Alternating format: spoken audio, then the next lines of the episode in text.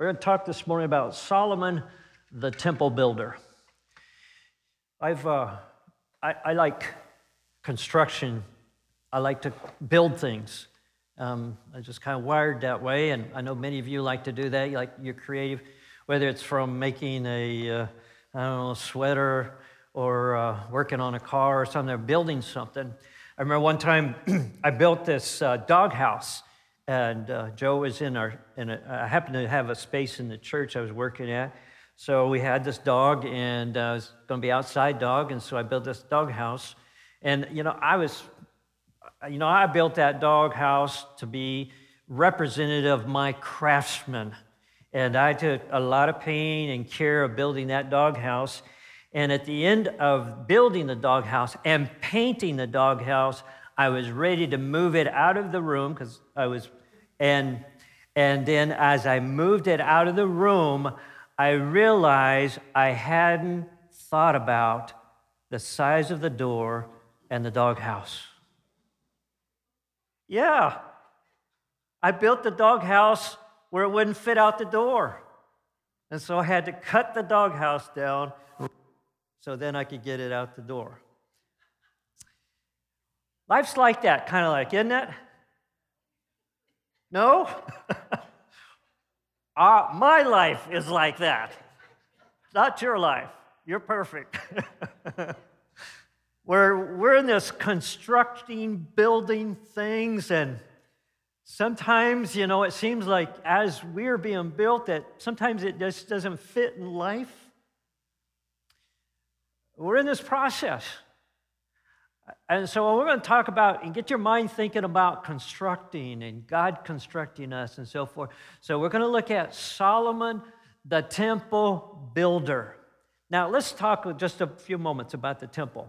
The temple was, was a, a first time event, uh, item that God gave uh, Solomon instructions to build. It was um, outrageous in what is what God asked him to do. And Solomon also had the means to do what God asked him to do. That, that's always amazing how when God asks us to do something, he always gives us the means to do what he wants. So, as constructing, building, so forth, he has a purpose and he will give us the tools to complete his purpose. And so, as, as you think about this temple is getting ready to come on the scene, you remember we talked about David. And by the way, in our reading, if you're going through the, the, the reading as a church in that reading schedule, this fits today. And it was not planned, it, was, it just happened that today is the same reading that we're going to be looking at uh, Solomon, the temple builder. Temple itself cost in conservative estimate, if you had to build the temple today, the way that Solomon built it, like God asked him to do, conservative speaking, it would be at somewhere like three to six billion dollars to build. Uh, estimates go up to 100 to 200 billion dollars. I mean, the gold that was, they had gold floors, they had gold walls, they had gold ceilings, they had gold artifacts and so forth, and they had the silver and so forth. And so all this was there in this elaborate building. And it wasn't a huge building, it was 90 feet long and 45 feet high, about three stories high. The holy place, or the holy, holy place, was uh, about a, a, a 30 by 30. And so it was built, and it took seven years to build.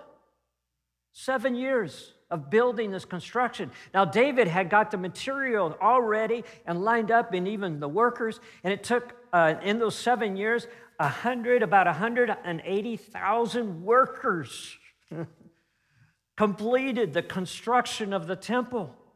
The dedication, when Solomon, at the end of the conclusion of the seven years he dedicated, he, he gave 220,000 oxen were dedicated uh, to God for the the, uh, the dedication of the temple, 120,000 sheep were dedicated to uh, worship God and dedicating this building.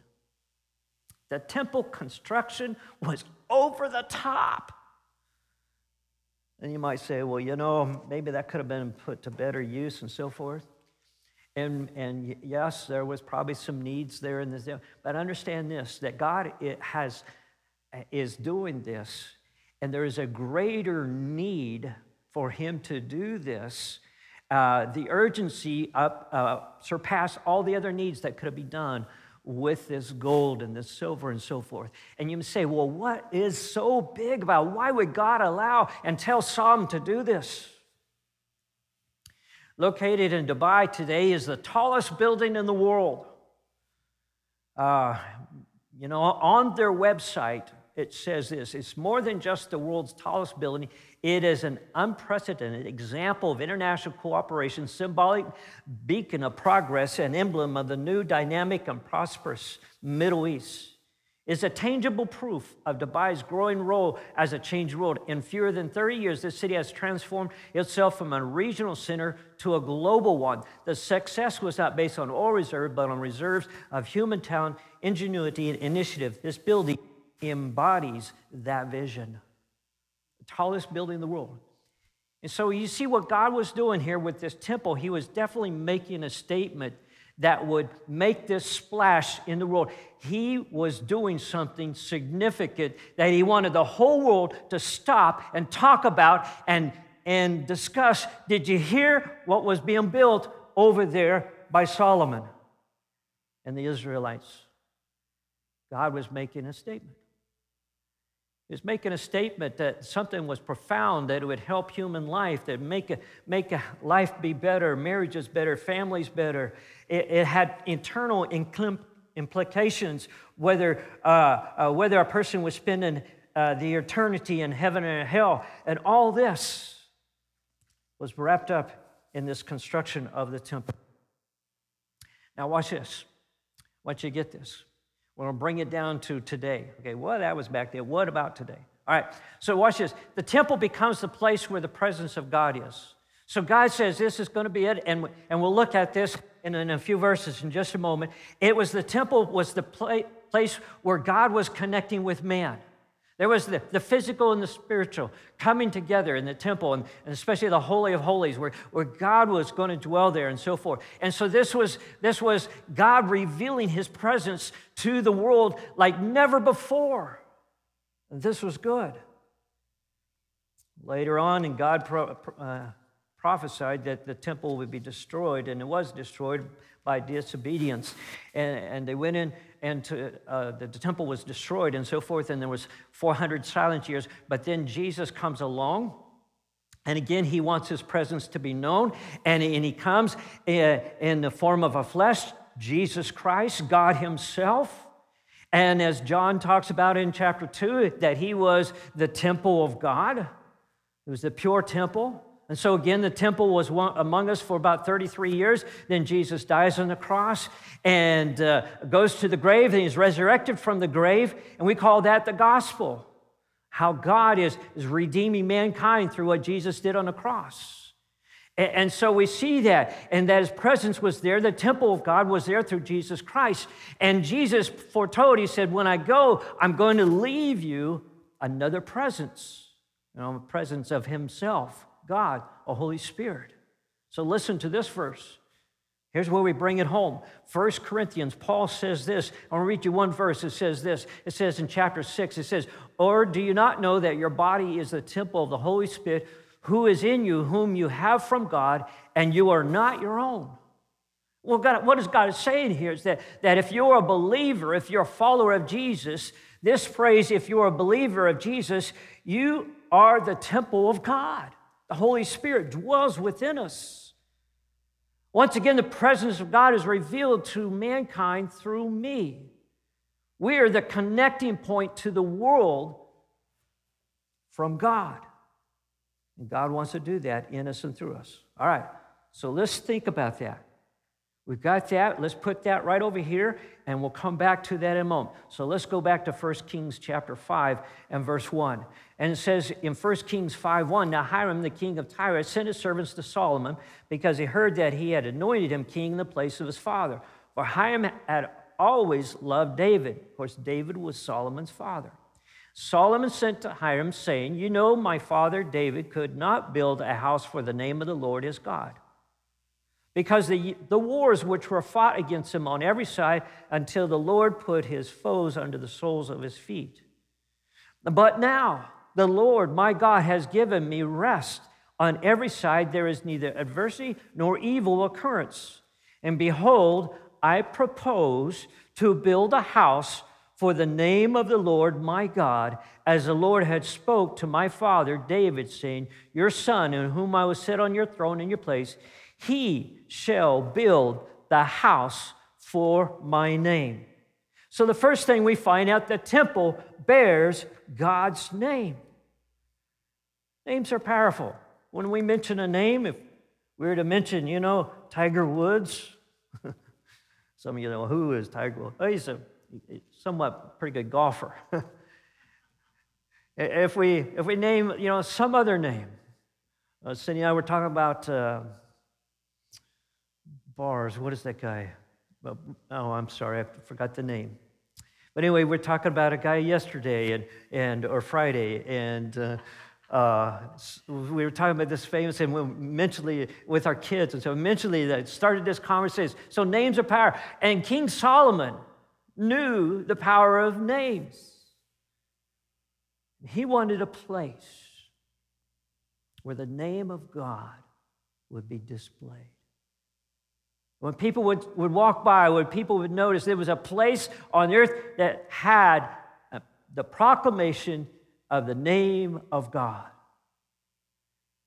And so Solomon built this structure to honor God to esteem the name of God. There are two things that we should note in Solomon's message to Hiram about why he was building the temple. First of all, that God gave Solomon rest on every side. And, and it wasn't that Solomon did this, it wasn't necessarily that David, God, the grace of God worked that gave rest and peace and victory. So the land, the, the nation of Israel was at peace, and so they could build the temple. It's the grace of God working in their life. The second reason we see that Solomon built the temple was because God promised the King David that he would. He said, One day, uh, we're going to have you build this, this temple. And, and God's promise always comes through. He is truly the promise keeper. And, and that is so good to know that God keeps his promises, that when he says something, he is going to fulfill it. It's wonderful to know that. He is the promise keeper. So the temple was built because of promise that God made to David and, and, and was built through his son Solomon. And so we think about this the, the name of, of the Lord was given there, and the whole world at that time recognized that that was the place that God's name was elevated. As believers in Jesus Christ, we are the temple of God we ourselves. Why should we let God build our lives to host the name of God like God had Solomon build? Why should we build our children to host the name of God? Why should we build our marriages to host the name of God? Why should we, we build uh, a, a, local uh, church or a lighthouse in a community to host the name of God? Why should we build missions ministry to go out and display the name of God? Two things like in the Solomon is number one, to display the works of God. The world needs to see the works of God. We have the Word of God, but they need to see the work of God in action. And through our good works, the Bible says that as we follow the Lord, they will see, as we follow uh, Jesus, they will see our good works we do those things, they will take notice of those things. And so it is a means for us to display the good works that God is working in us and through us. Whether you're at work, whether you're at school, whether you're in your neighborhood, and so forth, they need to see our good works. Our good works represent God, God's work in us and through us. You know, when people ask you, see, you know, how, how are you doing? You know, you're going through a rough time, and, and you can say, well, you know, it's the Lord in my life that's doing this. It's Jesus that's doing this, that's helping me through this. What are we doing? We're bringing the elevation of the name of God into people that need to know people in our life. And so the works of God is manifested in our life as we are the temple of God. Number two, to show case to showcase the promises of God, a promise that He is. Uh, uh, that he is a promise keeper, that he can be trusted, that, we, that he gives us hope. That, that when we don't understand things and so forth, but we know and we can say that God's going to take care of me. I don't understand these things are going to work, but I know that God is a promise keeper and that He gives us hope, even in the, the things that we don't understand. That's who He is. So let's go on to number two as we think about the temple that Solomon built. The temple hosts the presence of God. If you go to 1 Kings chapter 8, and so let's look at a few verses of 1 Kings chapter 8 and verse 10. 1 Kings chapter 8 and verse 10, it says this. It says, It came to pass when the priest came out of the holy place that the cloud filled the house of the Lord. Now it has been built. So the temple has been built. And so, verse 11, the priest could not continue ministering because of the cloud, for the glory of the Lord filled the house of the Lord. And Solomon spoke. The Lord said he would dwell in the dark cloud, and I have surely built you an exalted house and a place for you to dwell in forever. Then the king turned around and blessed the whole assembly of Israel while the assembly of Israel was standing still. Here we find that the temple was a place of God's presence. Not only a place of God's name, but was built to be also the place of God's presence. According to verse 12, God normally dwelt in the thick darkness. There was obscure. Up until this time, God was distanced from man. But now God has brought himself to the forefront to be planted there in the world. And so God has come down at this time in the temple and, and dwelt there, and the Shekinah glory was there in the Holy of Holies, so much that the priest couldn't even go in there. The evidence of God, the presence of God was there. And on that day, Israel received the blessings of God, the blessing of God Himself. Now, listen, my friend. This is the greatest blessing that God can give to his people is of himself. We see throughout all through the scriptures how that God has revealed himself, has an intention to be with his people. When God walked with Adam and Eve in the garden, that was as he created, he wanted that to be, uh, that would have been great forever, but it didn't happen. Sin separated us from God. But God has been, has been in, on plan and on purpose to bring us to that place again where we walk with Him in a physical way. God gave Moses details of the tabernacle and the ark, and He gave it to, to Solomon as, as well as a place that, that God would come and visit his people over and over again. And, and, then when there was turning away from those, he came down with Jesus, Emmanuel, which is translated, God is with us. It is in the heart of God to dwell with us as believers, as his children. And today we have the indwelling presence of the Holy Spirit as believers. It is the heart of God.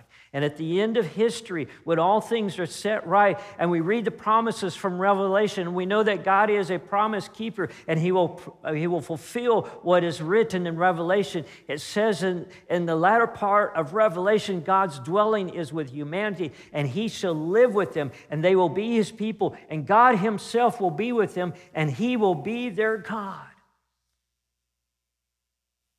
The great hope of the Christian life is not getting things from God, it's getting God. This is God who wants to be known, who wants us to sense his presence. This is God who says, I want to be with you, I want to dwell with you. I want my presence to be known among you. So, the very presence of God is the greatest blessing we could have. You know, the temple was beautiful.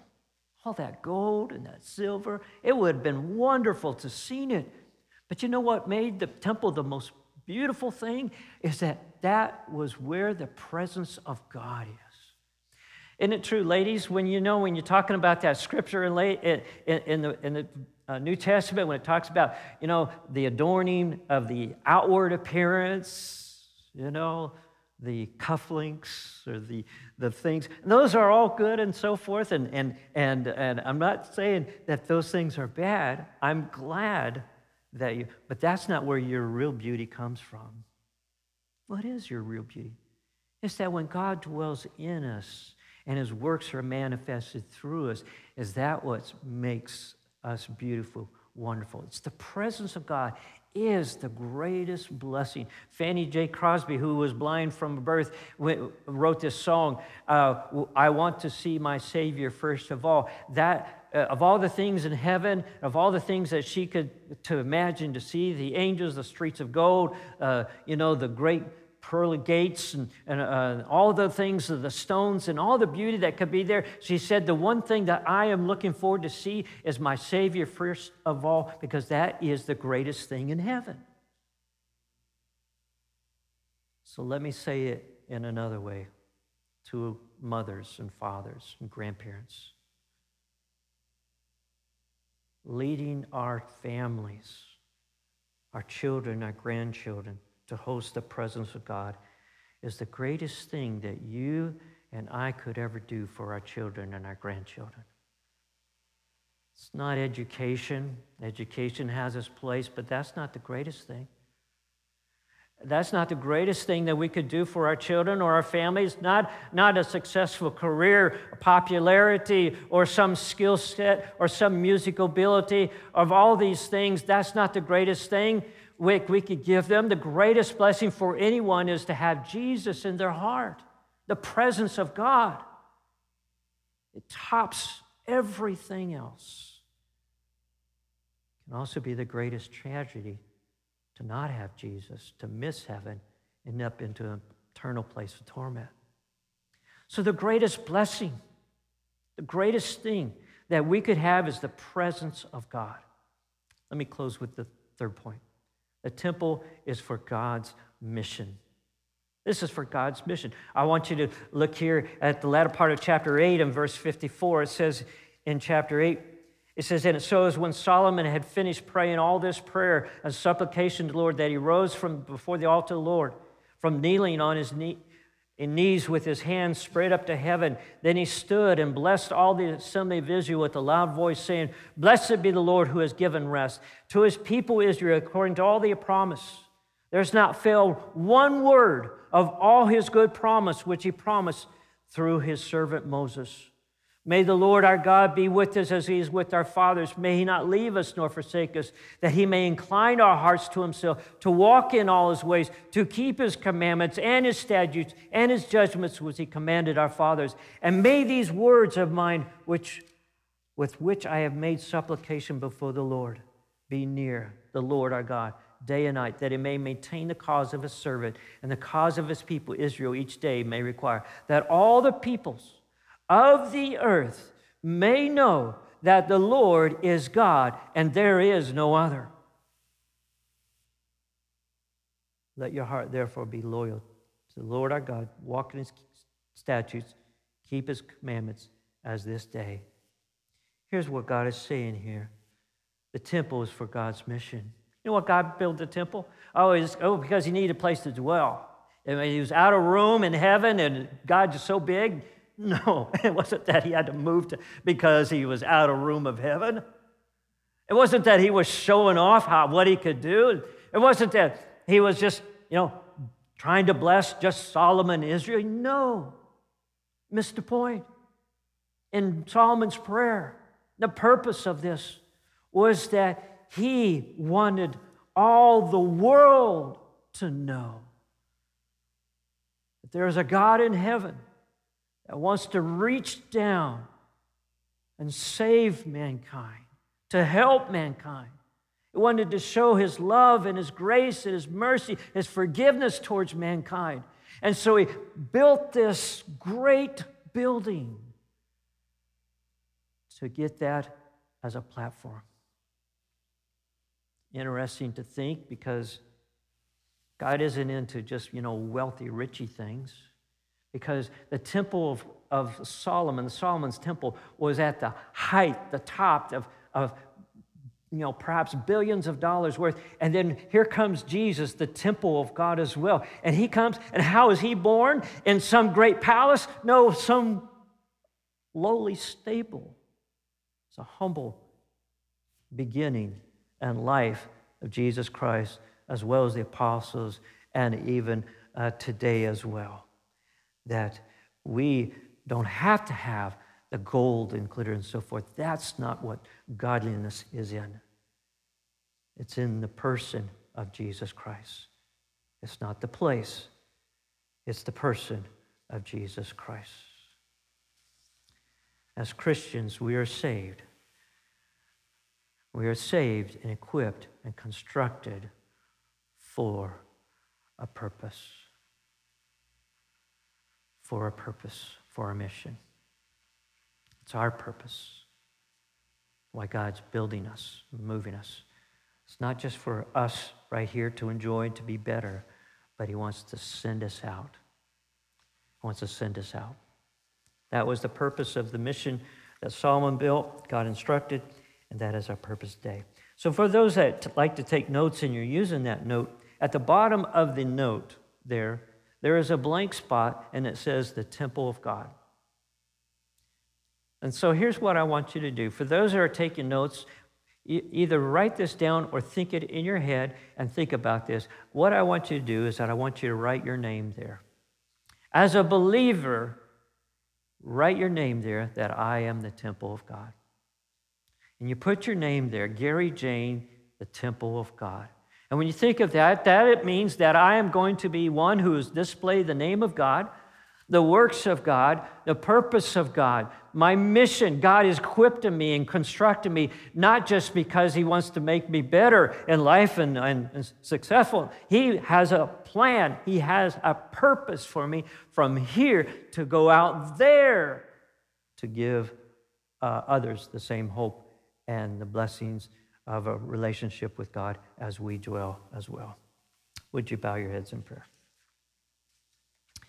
We bow our heads in prayer this morning. I want us to open our heart to what God wants to do in our lives. He's constructing, He's building.